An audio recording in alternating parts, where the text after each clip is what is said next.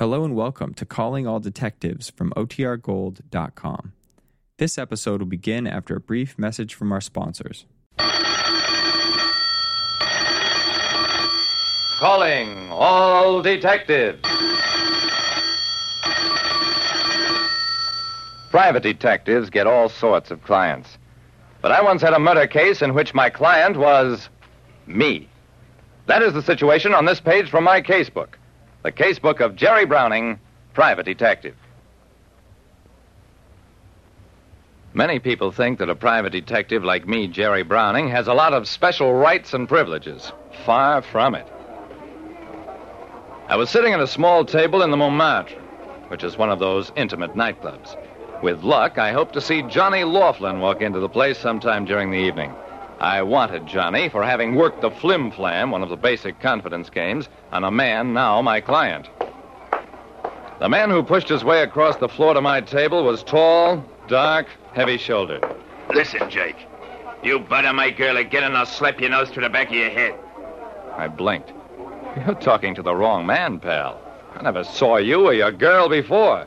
All that did was infuriate the guy. Who you trying to ritz? Stand up and fight or I'll knock that smike right off your puss. Under the circumstances, there was only one thing to do, and I did it. I yanked my blackjack from my pocket, kicked my chair out from under me, slapped the guy with the blackjack. An instant later, three other men surrounded me. One had a gun. I struck out at him. Heard the bullet go past my ear, and from then on was too busy to notice anything. After what seemed like hours, the lights went on. And I found myself in the grip of two husky cops. There was a still figure on the floor. Mister, you're under arrest for murder. I got into a fight at a nightclub and found myself charged with murder.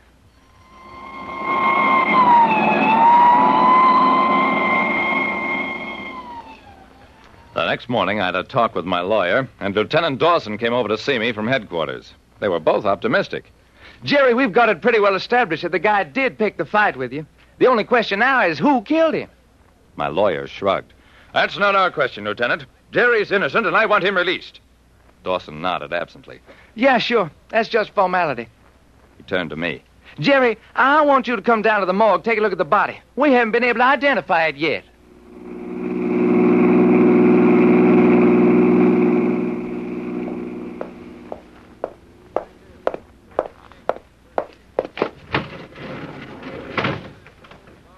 I stared at the still body lying on the morgue slab, and I dreaded what I had to say. Dawson, this is not the fellow who picked the fight with me. You mean this poor guy was just an innocent bystander? My lawyer got red in the face. That doesn't alter the circumstances. Jerry had nothing to do with it. A hoodlum picked a fight, and. I shrugged. Save it for court. We're liable to need it. A license as a private detective is not a license to engage in brawls. Even though Mr. Browning did not actually shoot the victim, he is responsible for the conditions culminating in the murder. I hold him for the grand jury. However, I will accept a petition for bail. In the four days previous to my scheduled appearance before the grand jury, I moved heaven and earth to find out the identity of the murdered man. All I learned was that he'd come into the nightclub alone just a few minutes before the fight started, had been sitting at a table right behind mine. For a while, I thought that the murder had some connection with Johnny Laughlin, the confidence man I'd been trying to capture. But even that slim hope disappeared when I entered the grand jury room. The district attorney shook a bony finger in my face. Members of the grand jury, this man Browning has been a troublemaker for years. He claims to have been seeking the capture of Johnny Laughlin, who was in the custody of New Orleans police 24 hours before the nightclub murder, as Browning should have known if he were more interested in his business than in brawls. What do you say to that, Browning? I had one chance, and I took it. Members of the grand jury, this was no murder growing out of a casual brawl. I've uncovered evidence that makes me believe the whole thing was carefully staged. A fight picked in order to make a deliberate murder look accidental. I'm sure the man who started it did not know I was a detective. He, he picked on whoever was nearest, the real intended victim. But something happened in the course of the fight which makes me sure I can solve the murder if the grand jury will give a week to do it in. The grand jury believed me, and I walked out of there with at least a technical chance to clear myself. That stuff about a deliberately staged fight was something I'd thought up in a moment of desperation. But the more I thought about it, the better I liked it.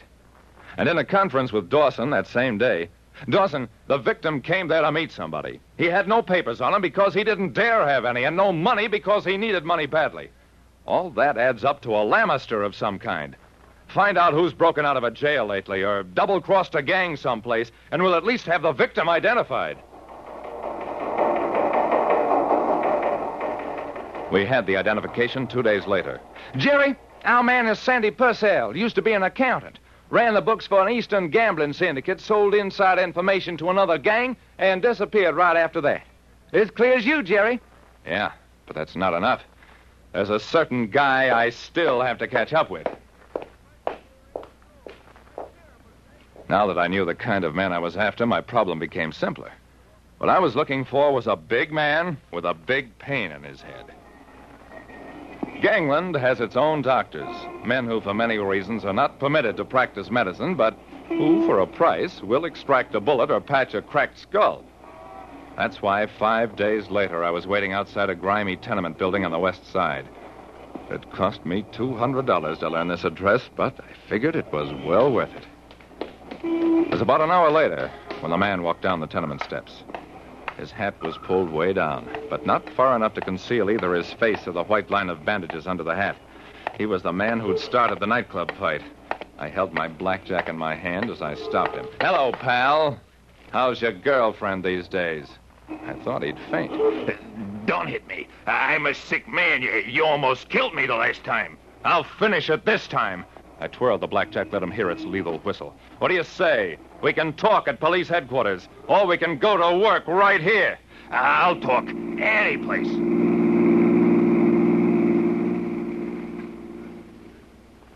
His name was Pete Terrell, and he worked as a dance hall bouncer, made extra money by beating people up on the side. He wasn't in on the actual murder, but he named the three men from Boston who'd hired him to start the nightclub fight that led to Sandy Purcell's murder. Was an old story. A guy who sells out a gang to another gang, then gets pushed off as useless. Sandy'd been threatening to talk unless he was taken care of. So they took care of him, though not as he expected. Terrell was lucky. He only got five years. Of the rest, one got the chair, two others life sentences.